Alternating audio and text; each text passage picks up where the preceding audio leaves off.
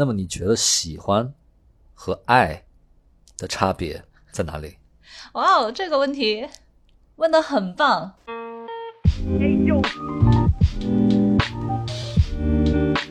你好，欢迎收听 Marcus 旗下的播客节目，请回答普鲁斯特。我是李马克。请回答普鲁斯特是一档城市问答型 Podcast。每一期我们会邀请一位嘉宾来到节目里，回答普鲁斯特问卷里的三十五个问题。通过这样的回答，让我们来听听不同的人对自己、对生活和对世界的理解。同时，通过他人的回答，也可以让我们反观自己，加深对自己的理解。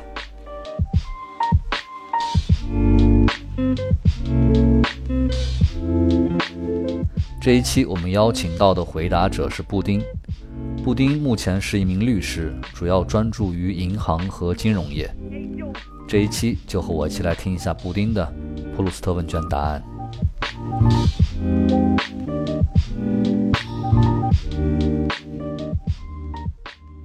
好了，那么这一期我们邀请到的就是我的朋友布丁同学。呃，之前我们也熟悉过节目的机制了。对，然后这次的问卷和之前的问卷还是有点差别的，我们会更新的一些问题。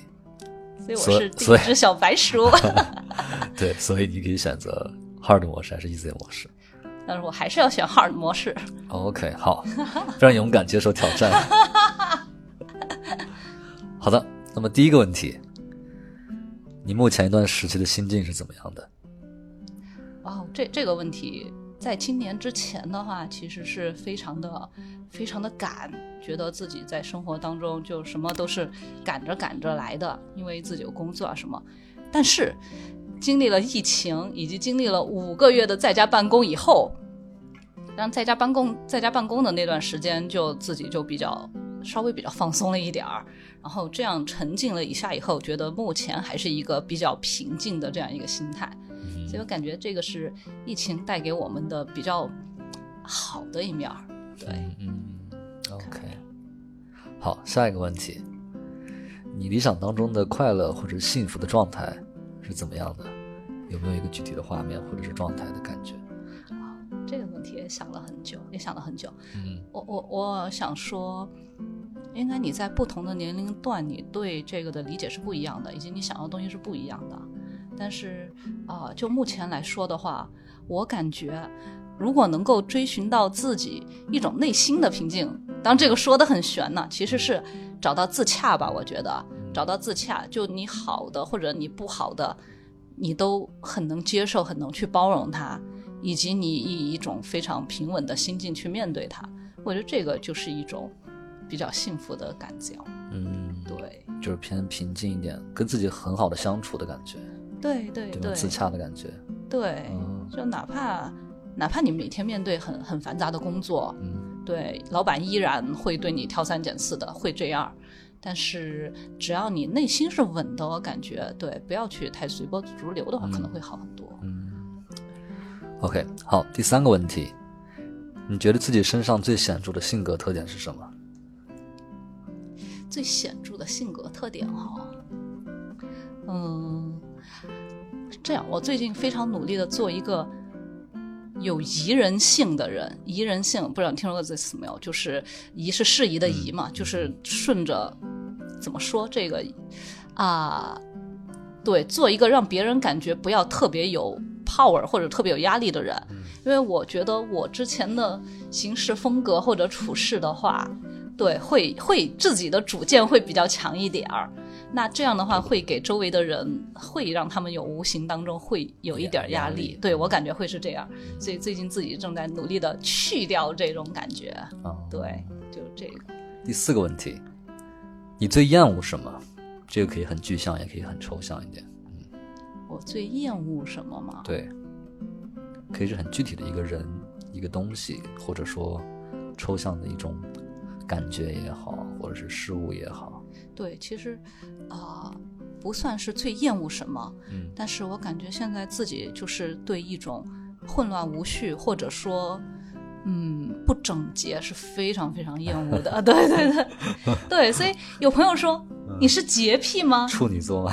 以及对，以及当我跟我爸妈说说哇，我现在特别注意，特别注意房屋整洁啊什么的，我爸妈都非常的嗯另眼看着我。嗯，对，但是可能，所以所以可能这个就是刚跟你聊的，对自己设定了一种要求和一种标准以后，嗯对，所以可能是带来的一些其他的副作用。嗯，反正就是厌恶一种整体非常混乱混沌的感觉。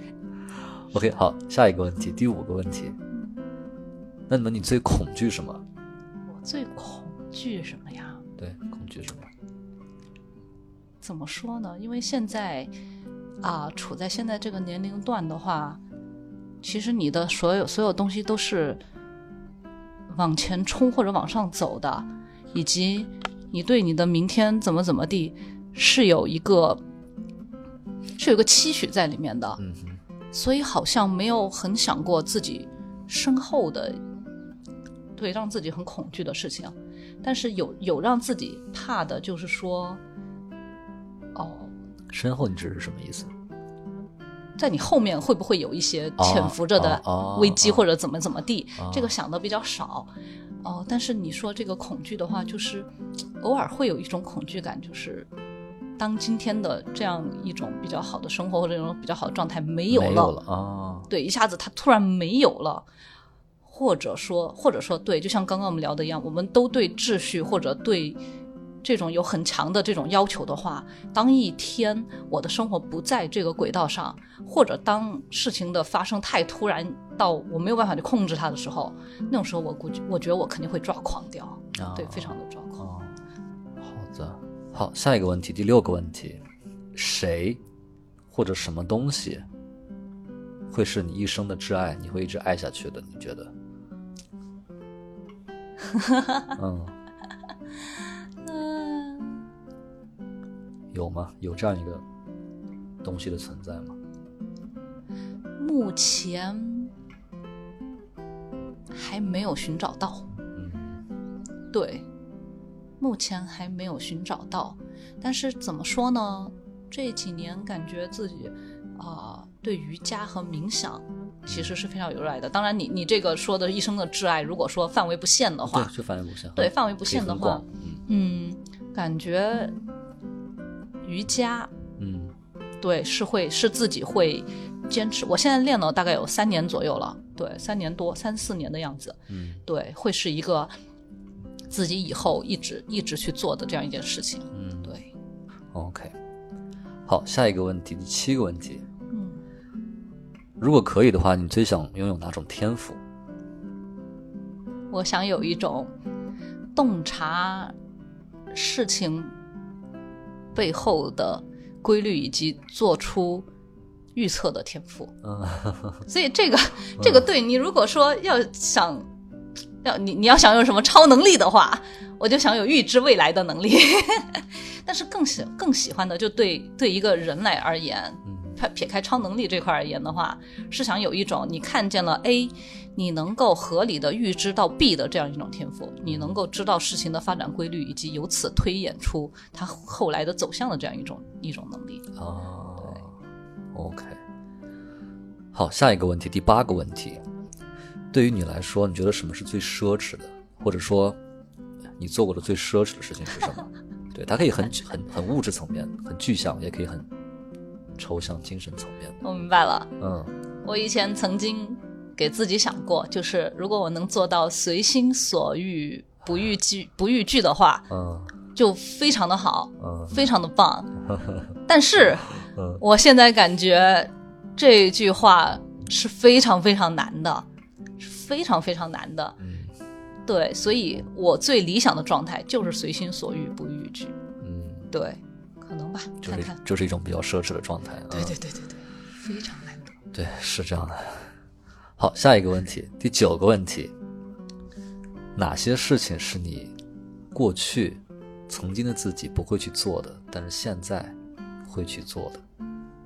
啊，我我感觉就是自己的自己想的这个边界和范围，嗯总是随着自己的这个眼界的拓宽而进一步的拓宽的。对，对，所以那你要说我现在想做的，和以前没有想过的，一个人来北京，嗯一个人在这里啊、生活上班，远离自己的家乡，远离自己的父母，嗯这个都是以前从来没有去想过的事情。嗯对这事儿说小其实也小，但是，嗯，你说对于个人的意义来说，它其实是非常有意义的。嗯对，让你看到更大的世界，看到更多的可能性和不一样。嗯，OK。好，下一个问题，第十个问题，哪种苦难或者痛苦，你认为是程度最浅的？最浅的吗？对，最浅的吗最？浅的。我这样说吧，就是还是那句话说的对，能够用钱搞定的事情都不是事儿。嗯，就是那最浅的这一层痛苦，就是你能够用钱搞定的痛苦。嗯，比如呢？对我以前很怕生病，因为我小时候经常生病，然后一生病就被拖去医院，直到后面就闻着那个药水味儿都觉得非常的难闻。嗯但是我现在感觉，如果你生的病的那种痛苦是你花钱雇医生，啊，就是可以治好的，对啊，或者养好的，那也就是相当于就是皮肉一些生理上的痛苦。对。对对对，生理和物质层面，嗯就是单纯的、单纯的哪哪儿疼或者怎么样的，就这种疼有疼感的这种疼，以及还有一些物质层面的一些，我或许现在满足不了，将来能满足的那些，我觉得这种痛苦是对明白。是比较浅的。OK，好，下一个问题，第十一个问题，嗯哼，什么场合下你会撒谎？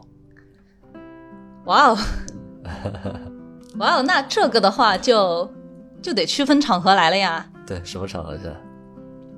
当你和老板说事儿的时候，有的很不好的消息你不想 这么直直接让他看见的时候，或者当你摸了一个上午的鱼，你只剩下最后两个小时来完成老板一一早上就交给你的工作的时候，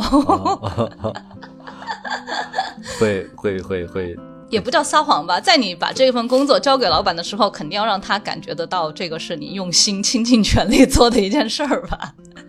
感觉是这样，哦，一种变相意义上的，对，对。但是嗯我感觉你要说撒谎的话，其实联想到的更多的是小的时候嗯对着父母，在父母面前会会更多的这样的撒谎。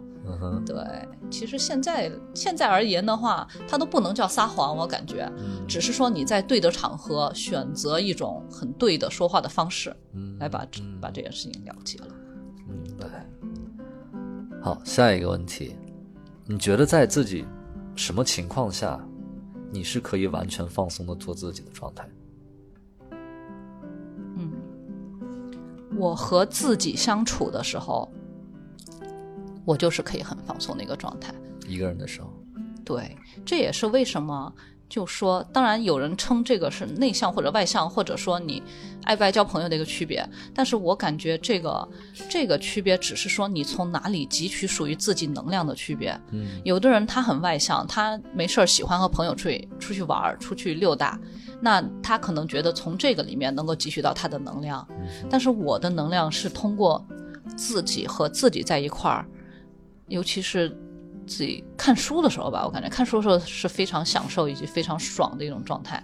嗯对，通过这个得到能量，得到说，哦，我第二天上班，然后对整整齐齐把自己打打整打扮的整整齐齐、干干净净的去上班，然后去应对一整天的很多琐事儿的这样的能量，我觉得这个是我的源泉。对，嗯，所以你就觉得这种放松做自己的状态，其实是自己和自己相处时候有一种能量汲取的感觉的状态。对，很棒这种状态。嗯，OK。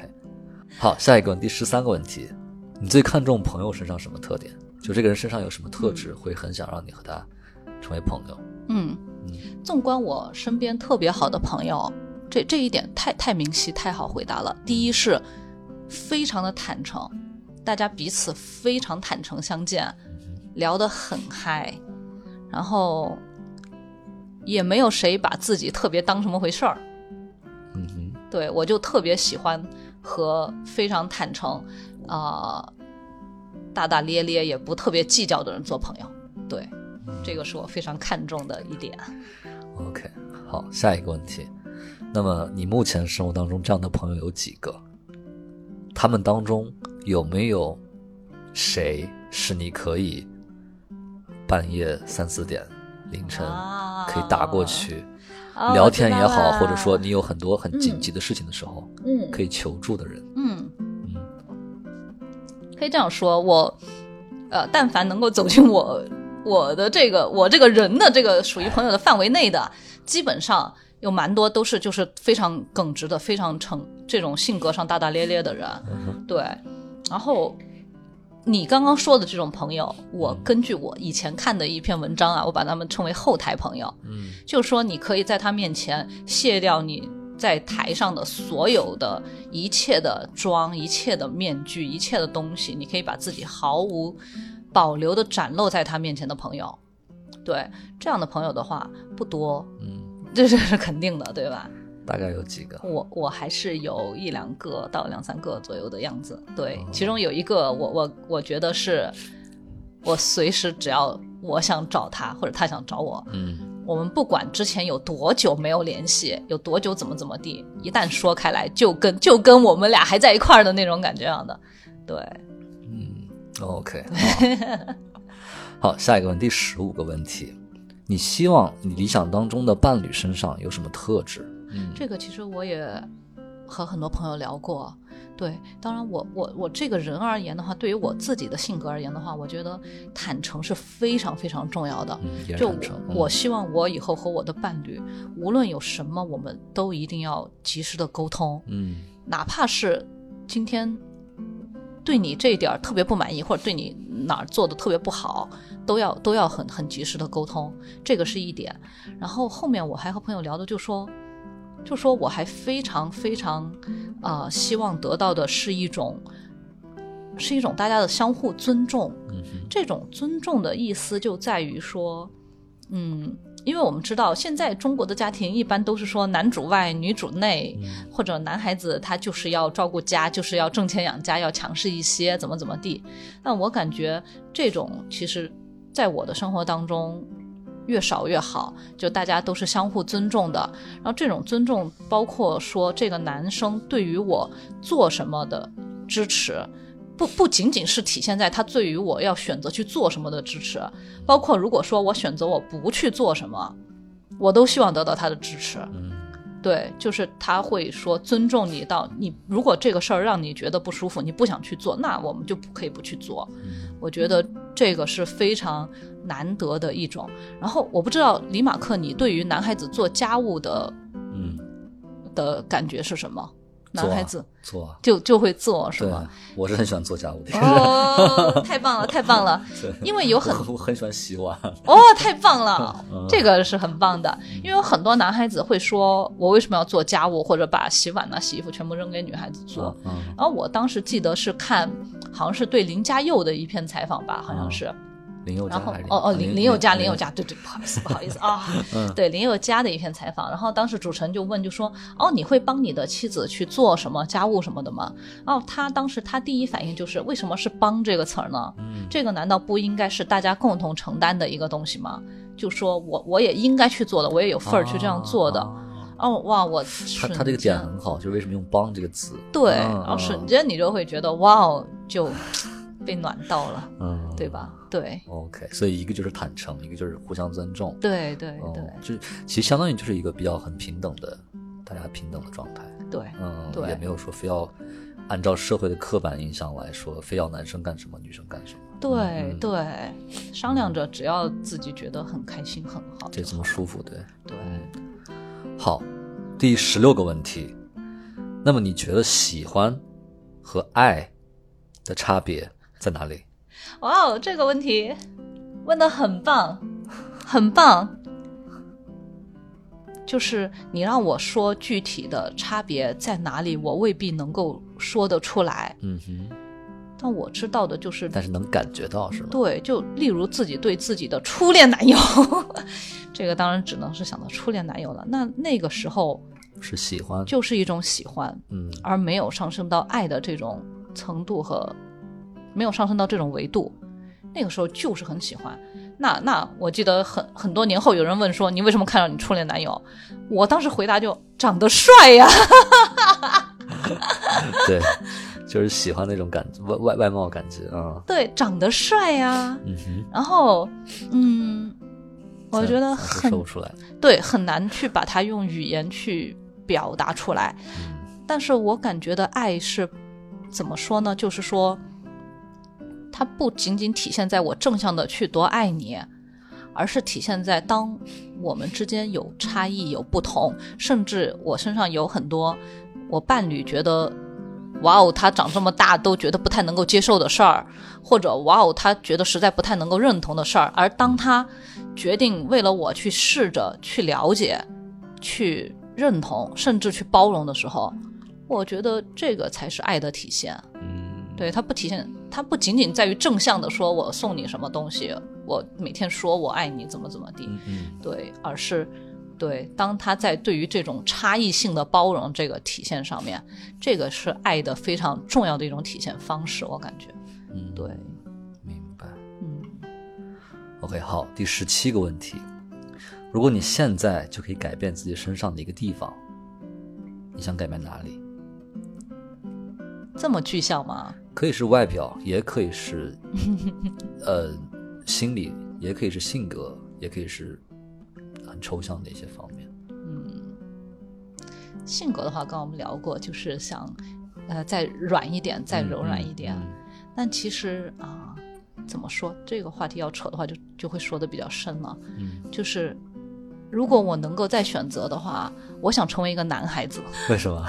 这个的话，一是我感觉你和我交流当中也感觉可能有嗯有那种男孩子的感觉，对吧？有有那样一刻一块儿。嗯然后，当然这个非常非常深的一个另一个理由，当然这个说起来就是一个非常 heartbreaking、非常伤心的一个故事了。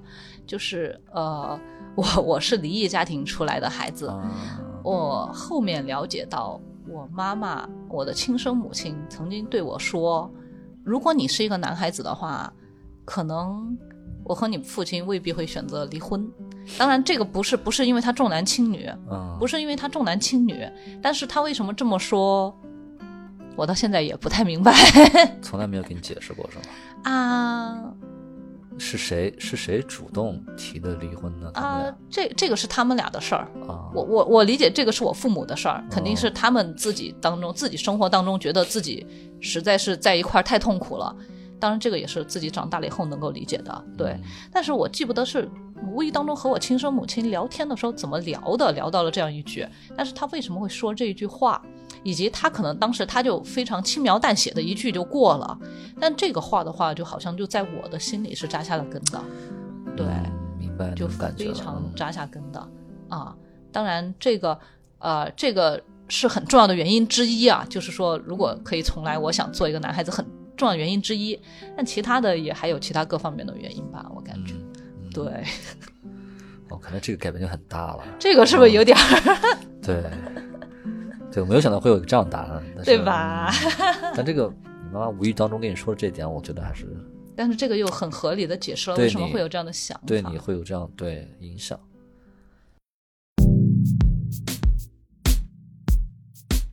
请回答普鲁斯特由 Marcus Media 制作出品。如果你是苹果手机用户，我们推荐你在苹果 Podcast 订阅收听。喜欢我们的内容，欢迎点击五星好评，并留下你想说的话。我们的节目也会同步更新在 Spotify、喜马拉雅、网易云音乐、小宇宙等国内外主流音频平台。也欢迎你搜索关注 Marcus 的官方微博或微信公众号，非常期待你对节目的反馈。我们也欢迎有意向的品牌来赞助支持这档播客节目。合作联系可发送邮件至 hello at marcusmedia.com。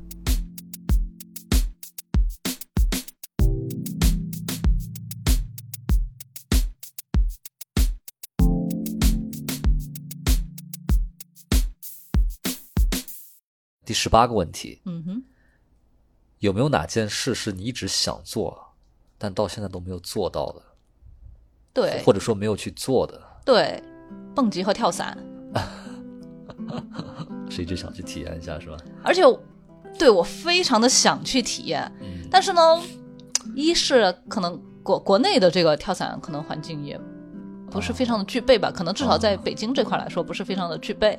然后以及我怕，当我真真正正的站在蹦极的那个台子上，或者当我真真正正准备跳那一刻，我会非常非常怕，这个是我很怕的。嗯，对，所以我在脑中想过自己真真正正站在那个台上，我会不会敢跳下去？但是就就这种，你又想，你又怕，你又想，你又怕，这种心理左右着自己。对但但要跳也跳下去了，对吧？对，就是这个就是失控的一种，嗯就是因为你跳下去就就是失控，嗯，对吧？嗯就是一种把自己扔在大自然的那种感觉对，是。对，就是这种感觉。所以就是又非常想，但又有点怕的那种。好，那下一个问题是这样的，第十九个问题，除了刚才这种一直想做没有做的，还有没有其他的事情是你死前一定要去做的？有没有这么一件事情？可以说一件很具体的事情，有这样一件事情吗？哇哦，这个问的从来没想过这样。没有没有没有这样想过，真的没有这样想过，因为哦，我我很早以前看过一部纪录片，我现在哎不好意思，确切的名字不太想得起来。它大概讲述的是在嗯美国、加拿大等等地方找了五个癌症临终患者，跟着他们拍摄，拍了三年，然后拍的是什么？就拍他们如何面对他们的死亡。然后从他们几个啊、一开始被招聘进这个拍摄组，呃，都还是看着就还是活蹦乱跳的，或者能还相互交流的，到他们一个一个一个的离去，啊，这样的一部纪录片。所以的话，就是就真实把他们从得得癌症到对，从他们知晓他们自己癌症或者啊自己渐冻人，就是那种症状，然后直到他们死去，直到他们的棺木下葬，拍了一部纪录片。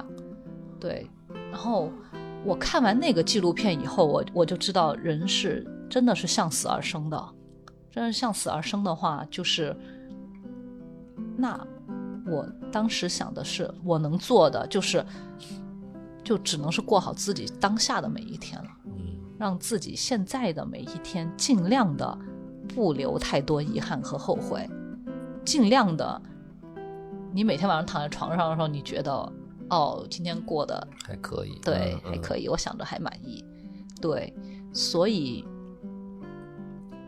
所以，当然这个没有没有很能回答到你的这个问题啊，就说你在死之前一定要做一件什么事儿，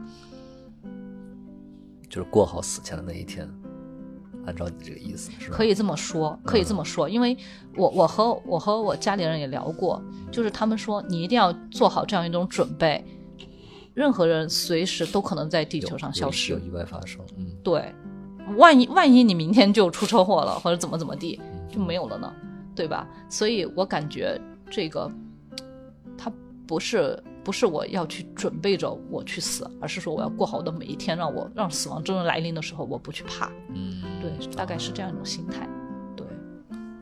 嗯明白。OK，好，下一个问题，第二十个问题我们可以，聊点轻松的吗？好，下面一个轻松的。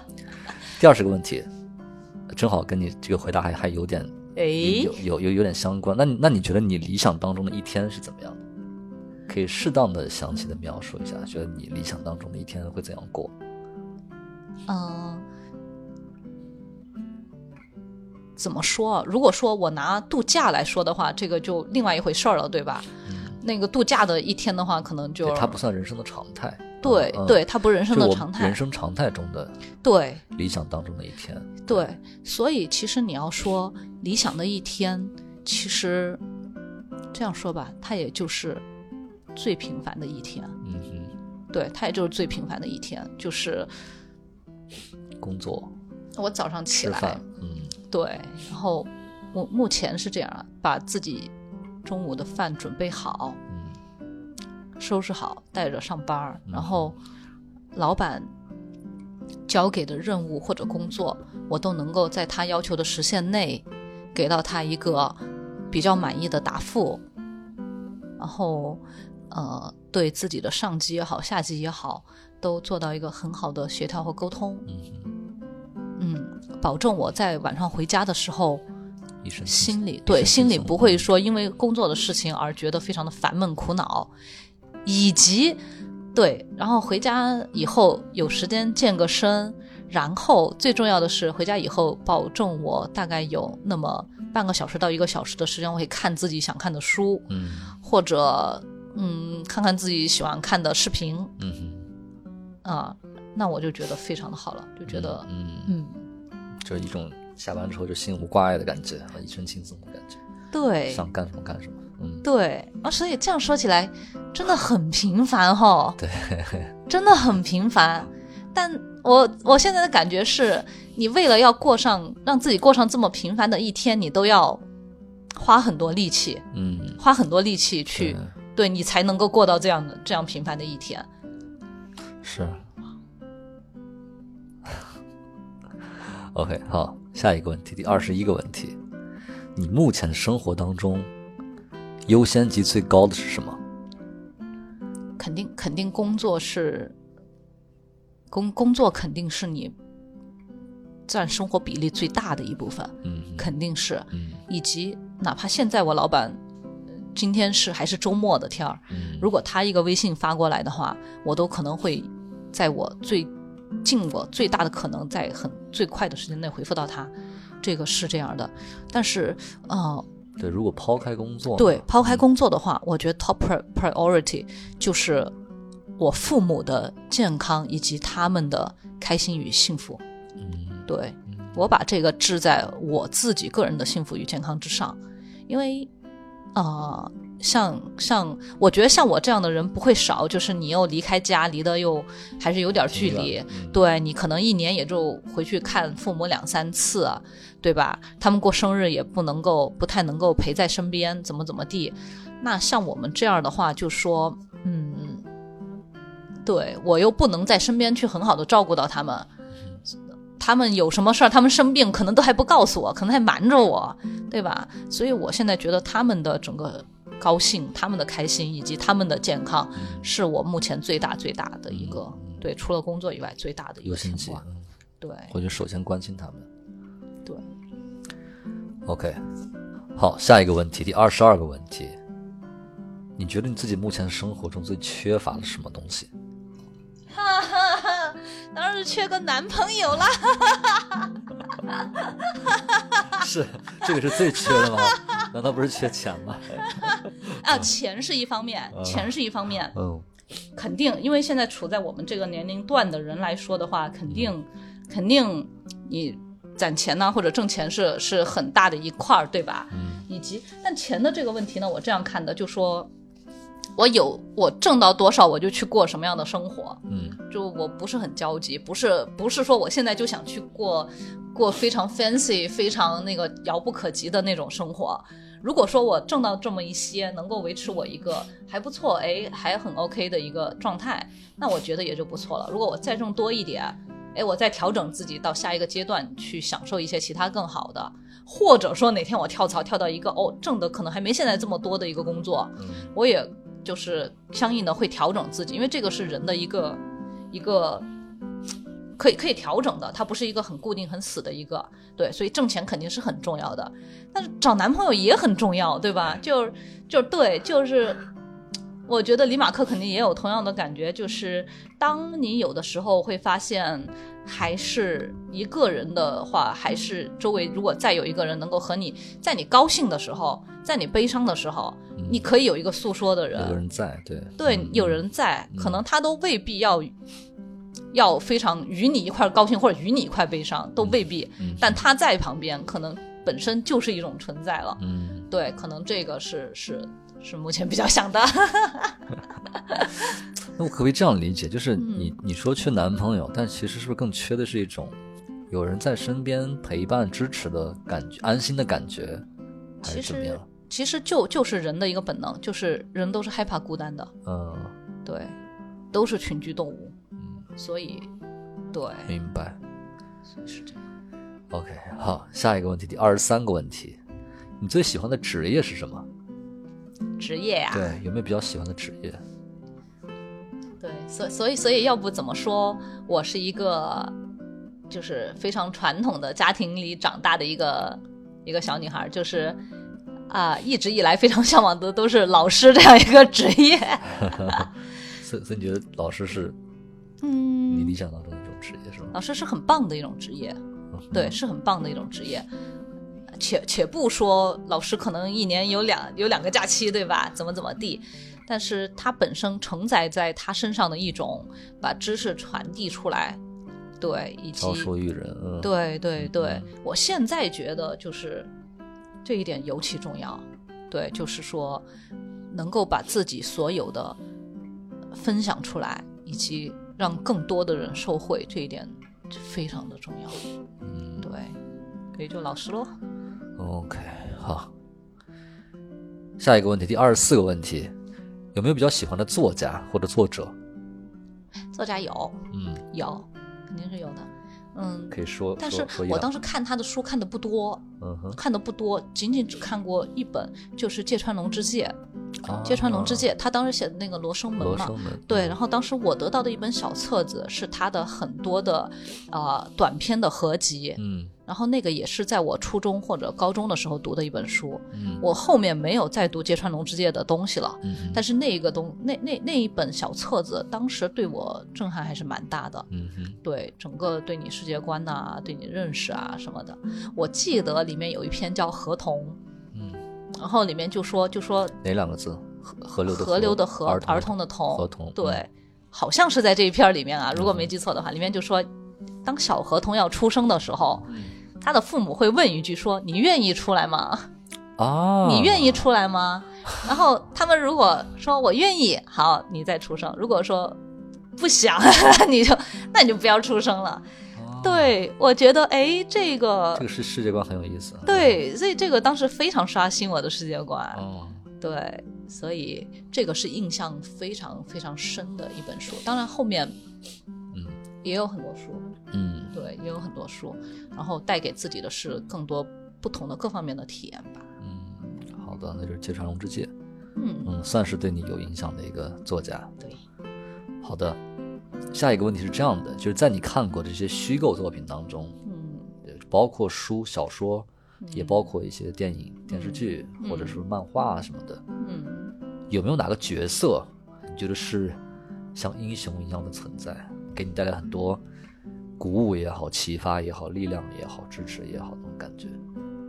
肯定是有的。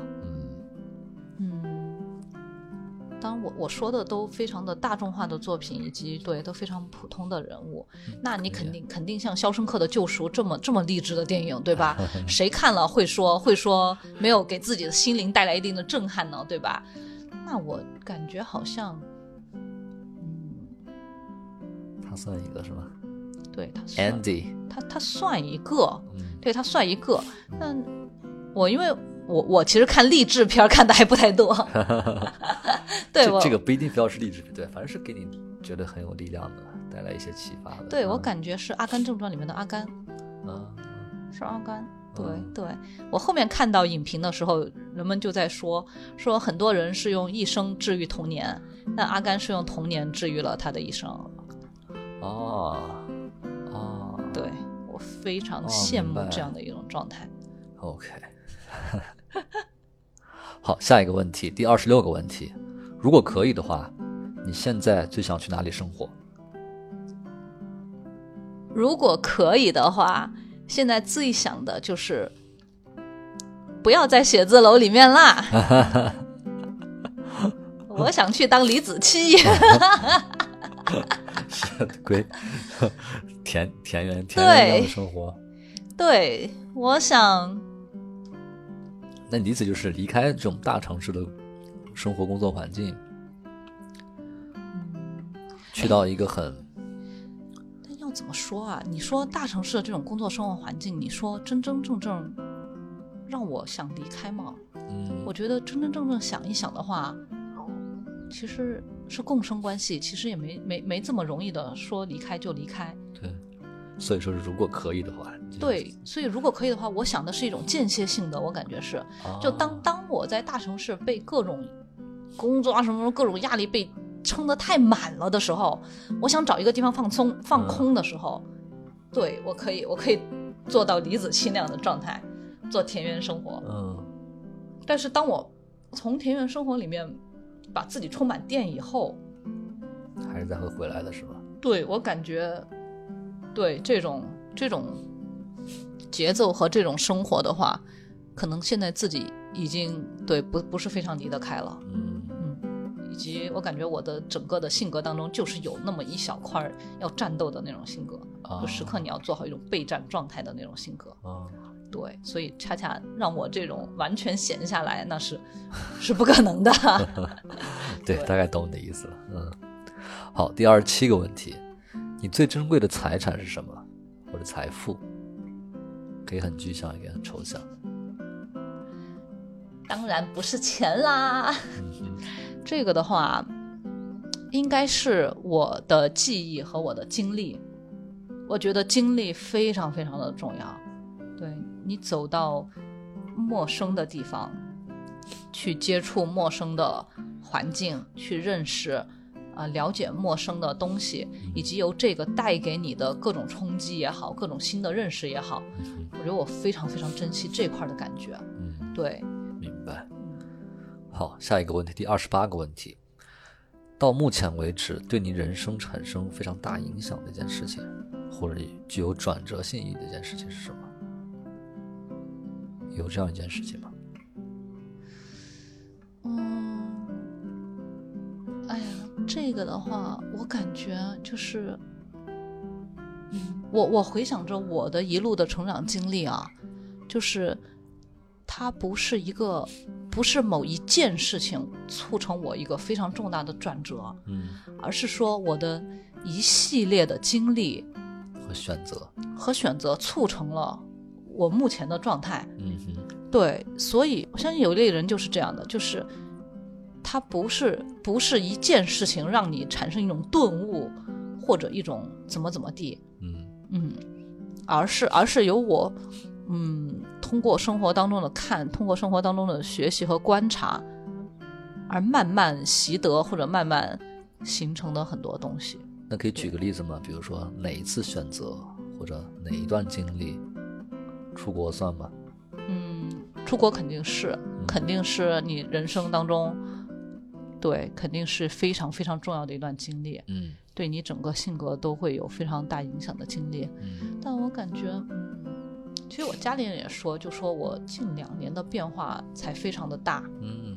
就我我们也聊过，就是我一直会包括出国读书也好，怎么怎么地，其实是一种对于社会的逃避，嗯对吧？就是说我不想工作，我去逃，嗯然后在逃避过程当中，其实你整个人的成长是非常的慢的，啊你一直都是一种学生的思维在看你的周围的各种东西。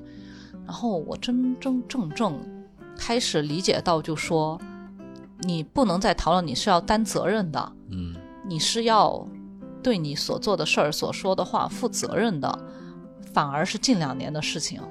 对，反而是近两年工作了以后的事情。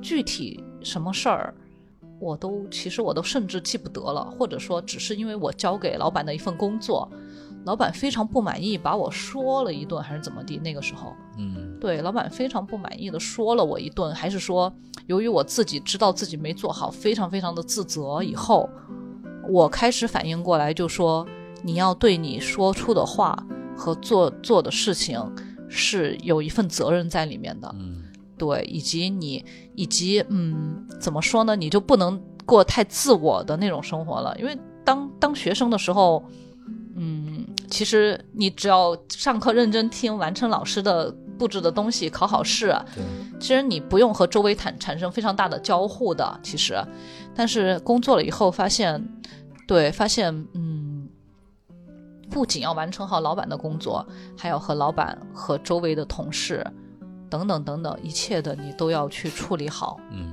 对，对，这个就不再是你一个人的事儿了，嗯。而是大家共同做的事儿。嗯，所以就是。产生这种意识、责任感的意识，算是一个小小的、对。不，大不小的转折点。嗯。对我嗯感觉是这样，嗯，对我而言是这样，对。OK，好，下一个问题，你觉得自己人生到目前为止最大的成就是什么？让你很有成就感的事情，有吗？有这样的成就感吗？肯定有，嗯肯定有。每个人的生活当中都会有让他觉得非常高兴、非常有成就感、非常怎么怎么地。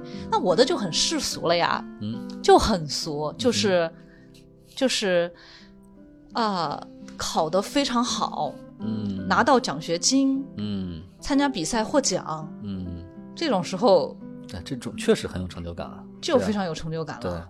对，那现在在工作当中，就说自己写了一份 memo，写了一份备忘录，嗯。老板觉得哎不错，甚至说带给老板有更新的东西的时候，嗯。哇，自己就会觉得哇，我做一这份事情是非常值得的，是我价值的体现，嗯，对，体现了我自己价值的，嗯，对，所以还是也算对，这都都是小事儿，这都算。对，嗯。它都是小事儿。OK，好，下一个问题，如果你死了，可以转世成为一个人或者物，你想转世成什么？我一定要做一个物，因为做人太累了，对做人是很累，什么物嗯。不重要，只要不是人就行。它是活着的，或它是它只是一棵树，或它是一只猫，不重要。哦，OK，好，下一个问题，人生到目前为止有没有比较后悔或者遗憾的事情？肯定有，肯定有，而且会有很多，包括说不适当的时候表白，以至于自己错失了很良好的机会啊，什么什么的、都会有。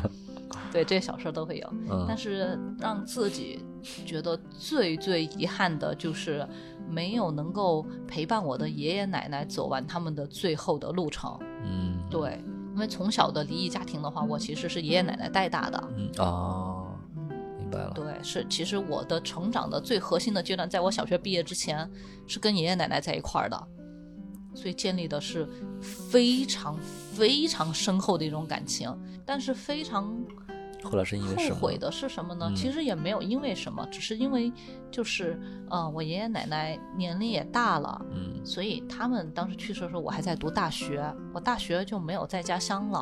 啊，就没能没能及时回去是吧？对，嗯，没有没有能够及时回去，最后给我的感觉就是说，就说我爷爷奶奶付出了他们的所有倾其所有的来培育我，他们只是把苦给付出了，但是当他们可以有收获的时候，就我读完大学出来以后，或者读完研究生以后，自己工作以后，可能就是可以就按着很正常说法就该回报他们了的时候，他们就没有能够享受到这一嗯点。嗯对，这个是我觉得非常非常遗憾的事情。好的，OK，好，下一个问题，第三十三个问题，你有没有一句人生的座右铭或者信条？有这样一句话吗？没有，下一个问题，第三十四个问题，如果你死后只能给你的后代留下一句话，你想留下怎么样的话？哦，这个问题，哦，太终极了。之前从来没有，从来没有考虑过。对，如果只能留下一句话给你的后代，嗯，就现阶段的我而言，对现阶段因为因为这个、嗯这个可能答案是有变的，对对吧？，等就现老老了肯定的现不一样。对嗯对，嗯就现阶段的我而言，我会，我死以后想留的一句话就是，用你自己满意的方式过完你的一生，无论是什么方式，嗯。只要他让你自己满意，嗯。你就可以了，就够了。嗯，对，不用在乎，不要太去，完全不在乎是不可能的，嗯。不要太去在乎周围人的眼光。对，好，第三十五个问题，也是我们问卷的最后一个问题。哇哦，你想如何死去？以什么样的哦。方式死去？嗯。哦，这个问题，哦，昨昨儿因为看了《信条》嘛，还在和朋友在聊这个问题，然后嗯，我们会会有这样一种说法，就是说，在一个适当适当的年龄，如果如果你能死于一场意外或者猝死，其实是很幸福的。对，它也算一件幸事。对对不对？其实是很幸福的，因为嗯避免了你的很多痛痛苦苦、很多嗯没有尊严的时刻等等等等，以及你会给你未来的家人带来的各种负担等等等等，这个是非常那个什么的。对，所以说，所以说，对，如果说我能够这样的话，我觉得这个可能是是一种非常好的终结方式。就很快很突然。对，所以所以所以我有在想说，我昨天还在和朋友聊呢，说、嗯。说安乐死吧，要不？嗯 选择一种不痛选择一种自己也不要太疼，以及也不要给自己周围增加太多负担，也不会让自己到最后体现出一种呈现出一种特别特别没有尊严的躺在病床上的嗯。那种时刻的时候的这种时方这种方式。可能对于现阶段的我而言是比较那什么，但是谁知道自己到年老会不会又比较贪生呢？对吧？会不会对？会不会有那个想法呢？会不会说，哎，我再睁开眼再看一眼，明天太阳就再多看一天？会不会有这样的想法？也也难说。过一天是一天，是吧？对对对，可能也难说。这个到时候得到时候再那什么。嗯，好的。那么现在布丁同学就已经回答完了所有的三十五个问题。那么在节目结束之前，按照我们节目的惯例。还有一个随机问题哦，嗯，这个问题让我想一下，嗯，对，想到一个，你刚才不是说你去看了电影《信条》吗？这个问题也是关于时间的。如果给你一个机会回到十年前，你可以对当时的自己说一句话，你想说什么？对十年前的自己说一句话。这这是非常好的问题。十年前是二零一零年，今年是二零二零年。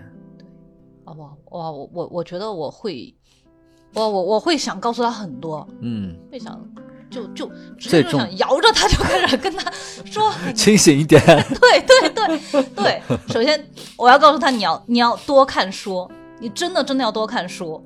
我现在觉得自己在大学最最最后悔的一点。是读书读少了，不不仅仅是主是指专业书，而是指各方面各种各样各类的杂书读少了。你一定要多读书。其次的话就是就是告诉他，嗯，好贪哦，已这已经两句话了。哎呀，好，你可以一一句话之内说完吧。啊，你可以继续 说。摇着他就把它说完啊。对，多读书，然后以及就说，嗯，我说姑娘啊，清醒一点，嗯，要要用理性去活着，少少少。少的用，更少用感性，多用一点理性。对，感性不好吗？太感性了不好。啊，太感性了。太感性了不好。嗯。一个劝他多读书，对对。一个劝他不要太感性，理性一点。清早写下睡意前往每天的坐等。